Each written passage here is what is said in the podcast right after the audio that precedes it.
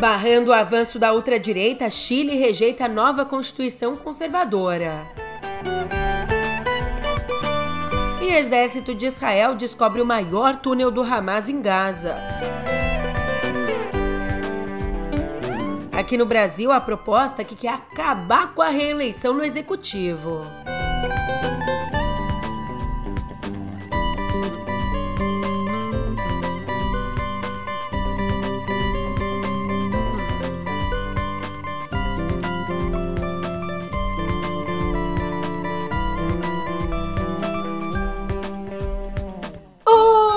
Ótimo dia, uma ótima tarde, uma ótima noite para você. Eu sou a Julia Keck e vem cá, como é que você tá, hein? Nessa segundona, dia 18, desculpa, não dá nem pra gente parar pra dar aquele respiro porque o mundo tá em ebulição, começando pelo Chile. E eu já te conto as novidades. Você sabe onde, vai? Fim de ano, passei o ano todo falando isso. Você já sabe que eu te conto no pé do ouvido, pô. Vem comigo. Música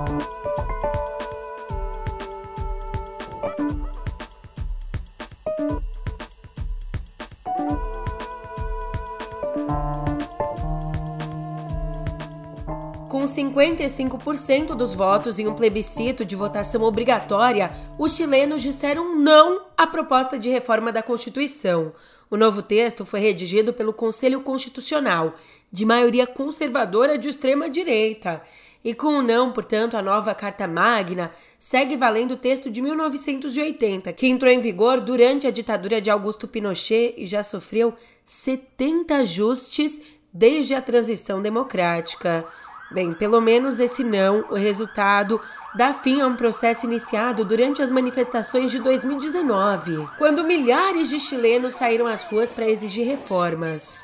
Logo em seguida, o presidente Gabriel Boric, de esquerda, foi eleito em 2021 depois de ter pressionado o antecessor de direita dele, o Sebastián Pinheira. E ele pressionou o Pinheira a dar início ao processo constitucional.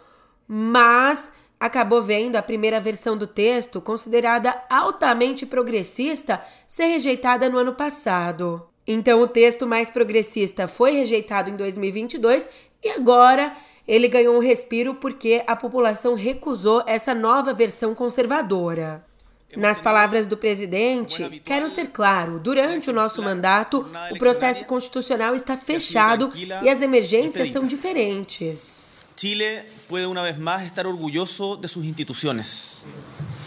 Quiero agradecer al Servicio Electoral, a los efectivos de las Fuerzas Armadas que resguardaron los locales de votación y en especial a los vocales de mesa, a apoderados y apoderadas y a todos quienes han hecho posible que el plebiscito de hoy se realice en orden y calma.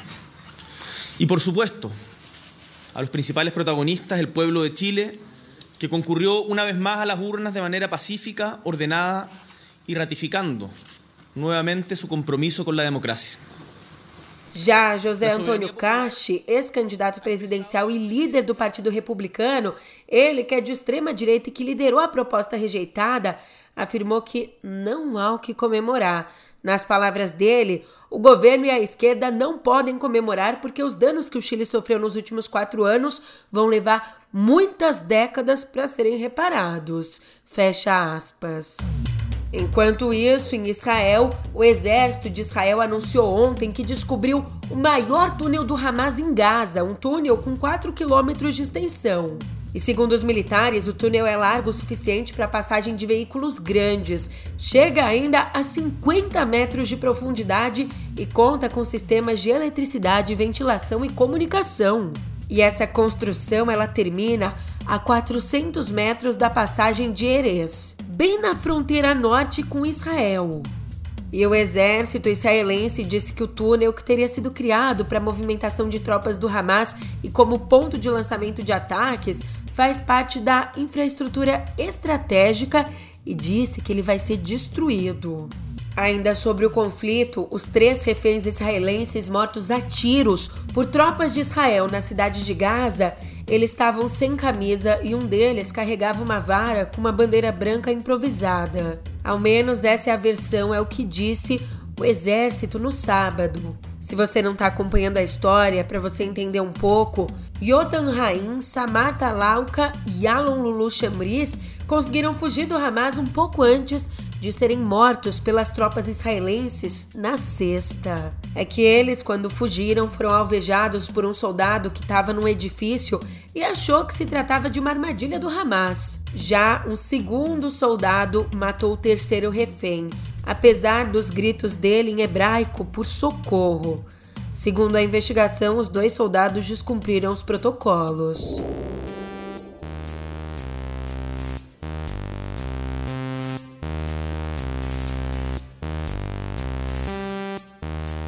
Agora, aqui no Brasil, o cenário está movimentado, porque a partir de hoje, Paulo Gonet será o novo Procurador-Geral da República. Ele toma posse já tendo escolhido os nomes de sua equipe, que vai ter o objetivo de pacificar o Ministério Público, acabando com a guerra entre grupos. Isso, como nos conta o Valdo Cruz. Então, que nomes são esses? Alexandre Feitosa será o vice-procurador-geral eleitoral, enquanto Raquel Branquinho vai comandar a Escola Superior do Ministério Público da União.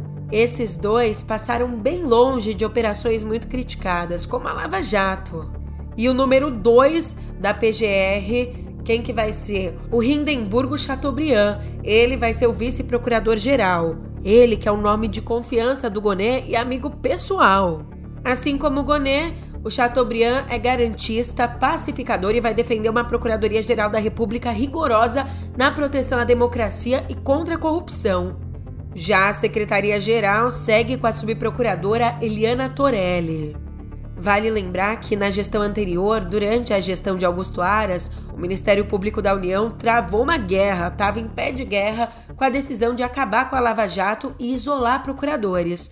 Agora a gente vê um perfil completamente oposto. Só que não acaba por aí. O Gonet também vai ter outros desafios, como assumir processos sensíveis no Supremo Tribunal Federal que miram o ex-presidente Jair Bolsonaro e o ministro das Comunicações, o atual, o Juscelino Filho. Um outro desafio que o Gonet vai ter pela frente lidar com o rescaldo de tensões entre Ministério Público Federal e Suprema Corte. Também atuar nos mais de mil processos sobre o 8 de janeiro e se posicionar frente às cobranças de transparência. E já que a gente está aqui no papo de tribunal, o Supremo Tribunal Federal formou maioria ontem a favor da constitucionalidade de trechos da resolução do Tribunal Superior Eleitoral que agiliza a retirada de fake news das redes sociais no período eleitoral. Nessa votação, os magistrados seguiram o entendimento do relator do caso, o ministro Edson Fachin, que votou pela validação da norma e a manutenção da aplicação dela. Então, os ministros Alexandre de Moraes, Carmen Lúcia, Cristiano Zanin, Dias Toffoli e Luiz Roberto Barroso seguiram o relator. Mas a sessão é virtual e ainda faltam os votos de André Mendonça, Nunes Marques, Gilmar Mendes e Luiz Fux.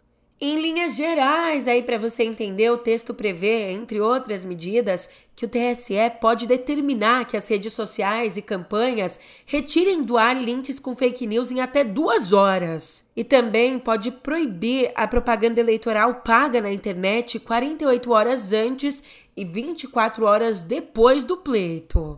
É doido isso, né? Porque a gente tá aqui final de ano, em vez da gente sossegar, a gente tá olhando para a eleição, mas vai ser assim, vai continuar sendo assim e só vai piorar. Inclusive, a presidente do PT, a deputada Gleisi Hoffmann, criticou ontem a proposta que circula no Senado para acabar com a reeleição para o executivo. O que, que essa PEC faz? Essa PEC ela prevê aumentar os mandatos de presidente, governador e prefeito de quatro para cinco anos mas acaba com a possibilidade de reeleição direta.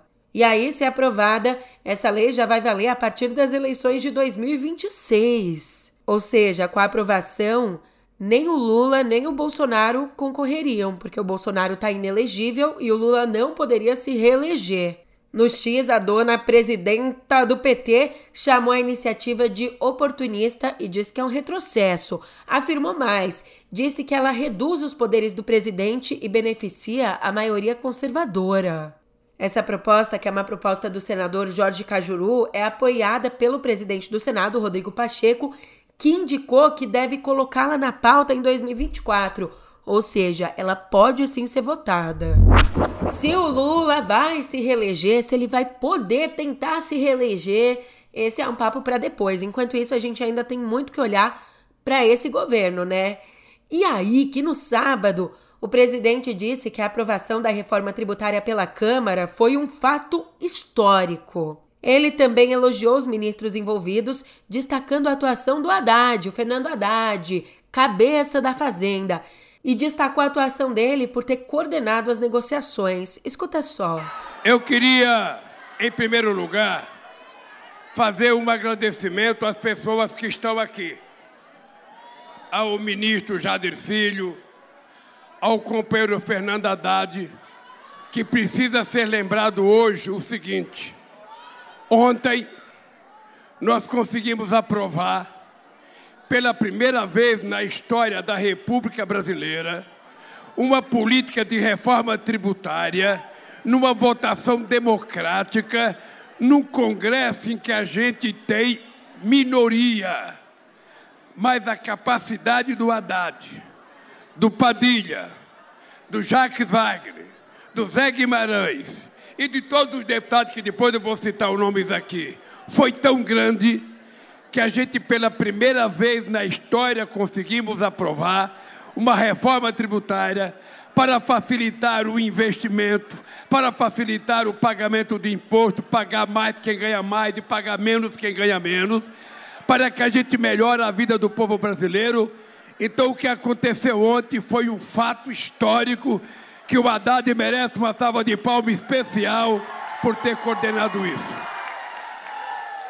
A reforma segue agora para promulgação e entre os principais pontos estão a criação do imposto sobre valor agregado e a criação do imposto seletivo, além da definição de uma cesta básica nacional sem tributos. E sobre isso, sabe o que, que o Lira disse? O Arthur Lira, presidente da Câmara, disse que depois de mais de 40 anos o país terá um sistema tributário moderno, enxuto e eficiente que mudará a economia do país. Não é o sistema perfeito, mas aquele possível de ser aprovado. O Arthur Lira não só arturou a proposta, como referendou.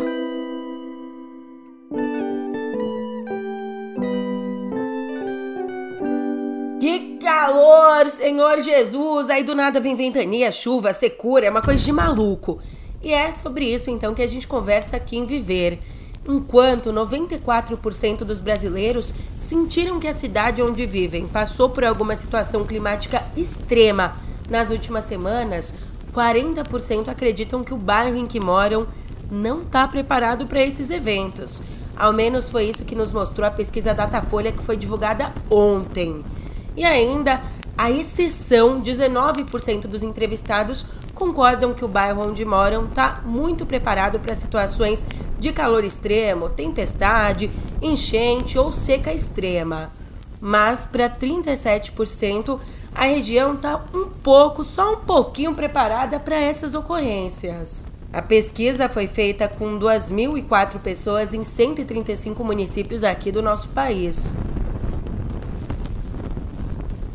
Então, sobre isso, uma observação importante feita pelo David Wallace Wells, um jornalista super renomado que cobre mudanças climáticas há um tempão. Ele diz que, abre aspas, talvez sempre tenha sido fantasioso acreditar que era possível limitar o aquecimento a um grau e meio, um grau e meio Celsius mas, como sugeriu recentemente o escritor e ativista Bill McKibben, a simples declaração do objetivo contribuiu para moldar a ação nos anos que se seguiram, incluindo a exigência de que todos olhássemos para o que a ciência nos disse sobre o que significaria falhar. Cinco anos depois, apesar do progresso, esses riscos ainda são os que estão em jogo. Fecha aspas. Te dizer, hein, enquanto eu tô gravando isso aqui, eu tô suando que nem uma Ave Maria, o suor tá pingando e a gente tava pensando que esse clima ia amenizar. Só que nada disso. A onda de calor que atinge 15 estados e o Distrito Federal estava prevista para terminar ontem. Mas os dias quentes vão continuar até a chegada do verão, com máximas de até 40 graus. Mas aqui pertinho, na Argentina, é uma tragédia. Uma tempestade com ventos de 140 km por hora atingiu a província de Buenos Aires no sábado, matando ao menos 13 pessoas e deixando vários feridos. E no Vaticano, o clima fechou. O cardeal italiano Angelo Beccio foi condenado no sábado pelo Tribunal Penal do Vaticano a cinco anos e meio de prisão por fraude financeira. Ele, que era ex-conselheiro do Papa Francisco e até antes do escândalo considerado um candidato a pontífice, Bétio, de 75 anos, é o clérigo mais antigo a enfrentar o tribunal criminal. Ele e outros nove réus aqui foram julgados por usar um fundo de doações de fiéis para comprar um prédio em Londres por 350 milhões de euros.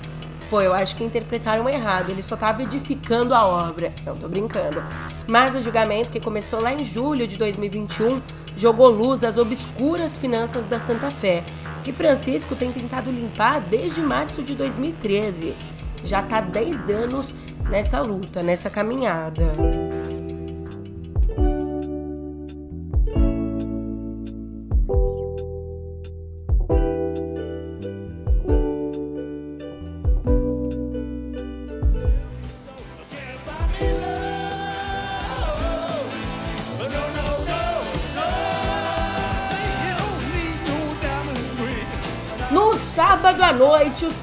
Paul, Paul McCartney se despediu do Brasil no Maracanã com uma apresentação que, se não escondeu o peso dos 81 anos dele, com certeza deixou escancarado o carisma, o talento e o repertório de um dos artistas mais importantes dos últimos 60 anos. A plateia de todas as idades, incluindo Gilberto Gil, que estava lá cantando Imagina que honra ser assistido pelo Gil, mas a plateia de todas as idades cantou junto clássicos tanto dos Beatles quanto do Wings, com destaque óbvio para um obrigatório coro de Hey Jude.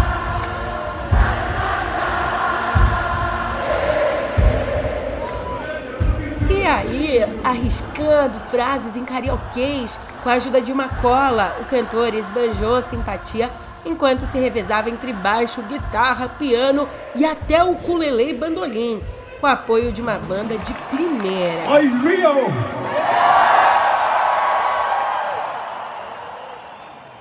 Colê cariocas!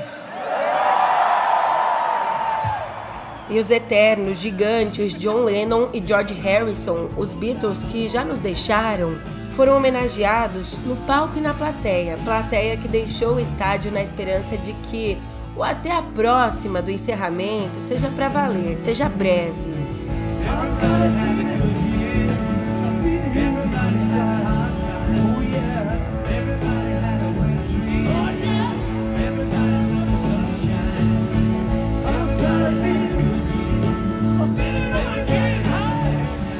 E a gente espera mesmo, com todo o coração, toda a vontade, que a despedida seja um até logo.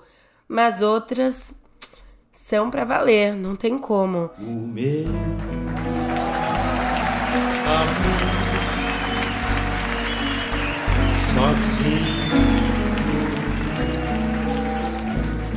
é assim como um jardim.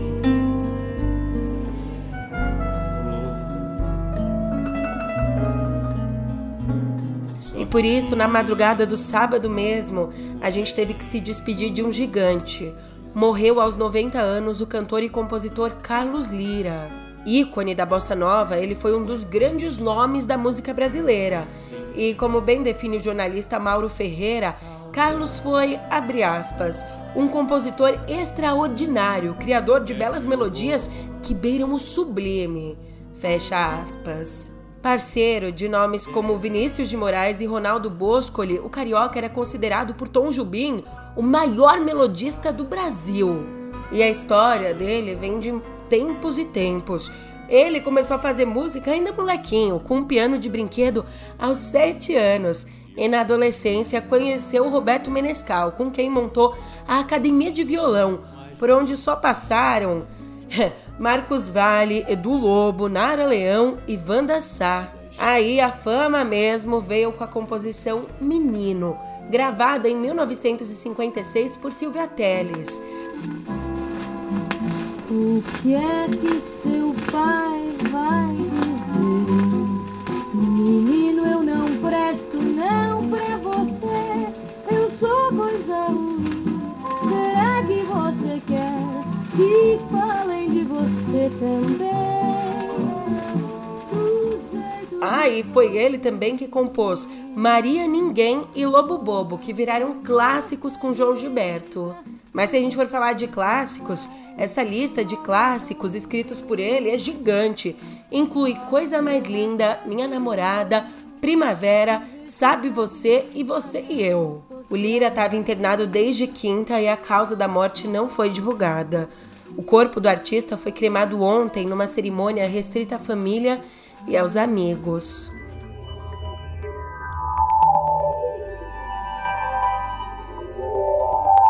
Elis, Berna e Bastião. Não, eu não tô falando de música. Acorda, meu amigo. A gente já passou da editoria de cultura. Agora o papo é aqui em Cotidiano Digital. E esses três nomes, Elis, Berna e Bastião, são nomes de ferramentas de inteligência artificial de tribunais brasileiros. De acordo com o Conselho Nacional de Justiça, 53 tribunais já contam com esse tipo de tecnologia. Julia, mas como é que a inteligência artificial está sendo usada nesses casos? Olha, ela está sendo usada para diferentes propósitos. Vai aí desde a automatização de processos burocráticos, passando pelo aumento da eficiência e da celeridade no processamento de documentos e ajudando até mesmo a reduzir o tempo de tramitação das ações judiciais. Agora, olhando no âmbito do judiciário brasileiro todo, existem 148 projetos de inteligência artificial abrangendo as justiças estaduais, que daí são 64 projetos, as eleitorais, 21 projetos, a do trabalho, 17 projetos, também a Justiça Federal, 14 projetos, e os tribunais superiores, que contam aí com 32. E diante desse crescimento que a gente está vendo pipocar tantos projetos, o Conselho Nacional de Justiça criou um grupo de trabalho para avaliar a aplicação e impacto da inteligência artificial na justiça. Mas cá entre nós que, se você quiser informações precisas sobre as eleições, é melhor não perguntar para um chatbot de inteligência artificial. E não sou eu que estou dizendo isso, não. Esse alerta foi feito por uma pesquisa da AI Forensics e da Algorithm Watch, organizações europeias sem fins lucrativos. E essa pesquisa descobriu que o Bing AI da Microsoft, que agora foi rebatizado como Microsoft Copilot, respondeu de forma imprecisa a uma de cada três perguntas básicas sobre candidatos, pesquisas, escândalos e votação em dois ciclos eleitorais na Alemanha e na Suíça. Ainda em vários casos, citou incorretamente as fontes e também houve respostas imprecisas sobre as eleições americanas do ano que vem. Isso que a gente está falando de inteligência artificial, né? Imagina se não fosse inteligente. Mas não tem jeito. A inteligência artificial já faz parte da nossa vida, como vários outros recursos tecnológicos. A gente acorda e pede aquele remedinho na farmácia por celular. Assiste, né, o filho no colégio pela câmera que dá para ver pelo celular. Depois faz compras ali, as compras do mês via aplicativo. Por aí vai, você sabe do que eu tô falando. Mas essas tecnologias, elas já estão tão fundidas aos nossos cotidianos que nesse fim de ano, pela primeira vez, as compras por celular devem superar as por desktop lá nos Estados Unidos. E o TikTok, aliás, estreou esse ano a loja online deles nos Estados Unidos. E estreou com baita sucesso. A gente ainda não consegue, né, classificar o TikTok como uma ameaça ao setor, mas a loja conseguiu feitos impressionantes na Cyber Monday. A estratégia que eles têm adotado é ousada e tem funcionado, tá? Em alguns casos, pra você ter uma ideia, a chinesa paga o frete e cobre descontos de até 30% oferecidos pelo vendedor, mas em troca faz uma exigência. Vídeos sobre o produto vendido precisam estar tá no TikTok. E com isso, ela tem conseguido crescer mais do que a Amazon e a Meta. Em contrapartida, vindo aí no caminho oposto, ao mesmo tempo que tá tudo conectado, às vezes, meu Deus, a gente só quer desconectar, né? Investir no olho no olho, no papo de boteco. E aí que entra essa notícia aqui. Nada de QR Code, só QR Code. Nananã. Desde quinta, restaurantes, bares e lanchonetes, casas noturnas do Rio de Janeiro estão obrigados a oferecer cardápios físicos. Foi isso que garantiu a Lei 8.224, que foi promulgada pela Prefeitura. E de acordo com o que estabelece a lei, o cardápio digital que chegou com a pandemia e acabou ficando, ele pode ser oferecido, mas não como única opção. E o descumprimento disso pode gerar uma multa de até dois mil reais. Agora eu é que vou desconectando por aqui. Já desejo uma semana maravilhosa para você. Você sabe que é sempre bom estar tá contigo aqui. Muita energia para essa semana que tá só começando, porque não tem como. Segunda-feira e essa é a nossa cena. Até amanhã. Vai amanhecer. Oh, coração, desejo, sina, tanto mais. Pura rotina, já tocarei seu nome pra poder falar.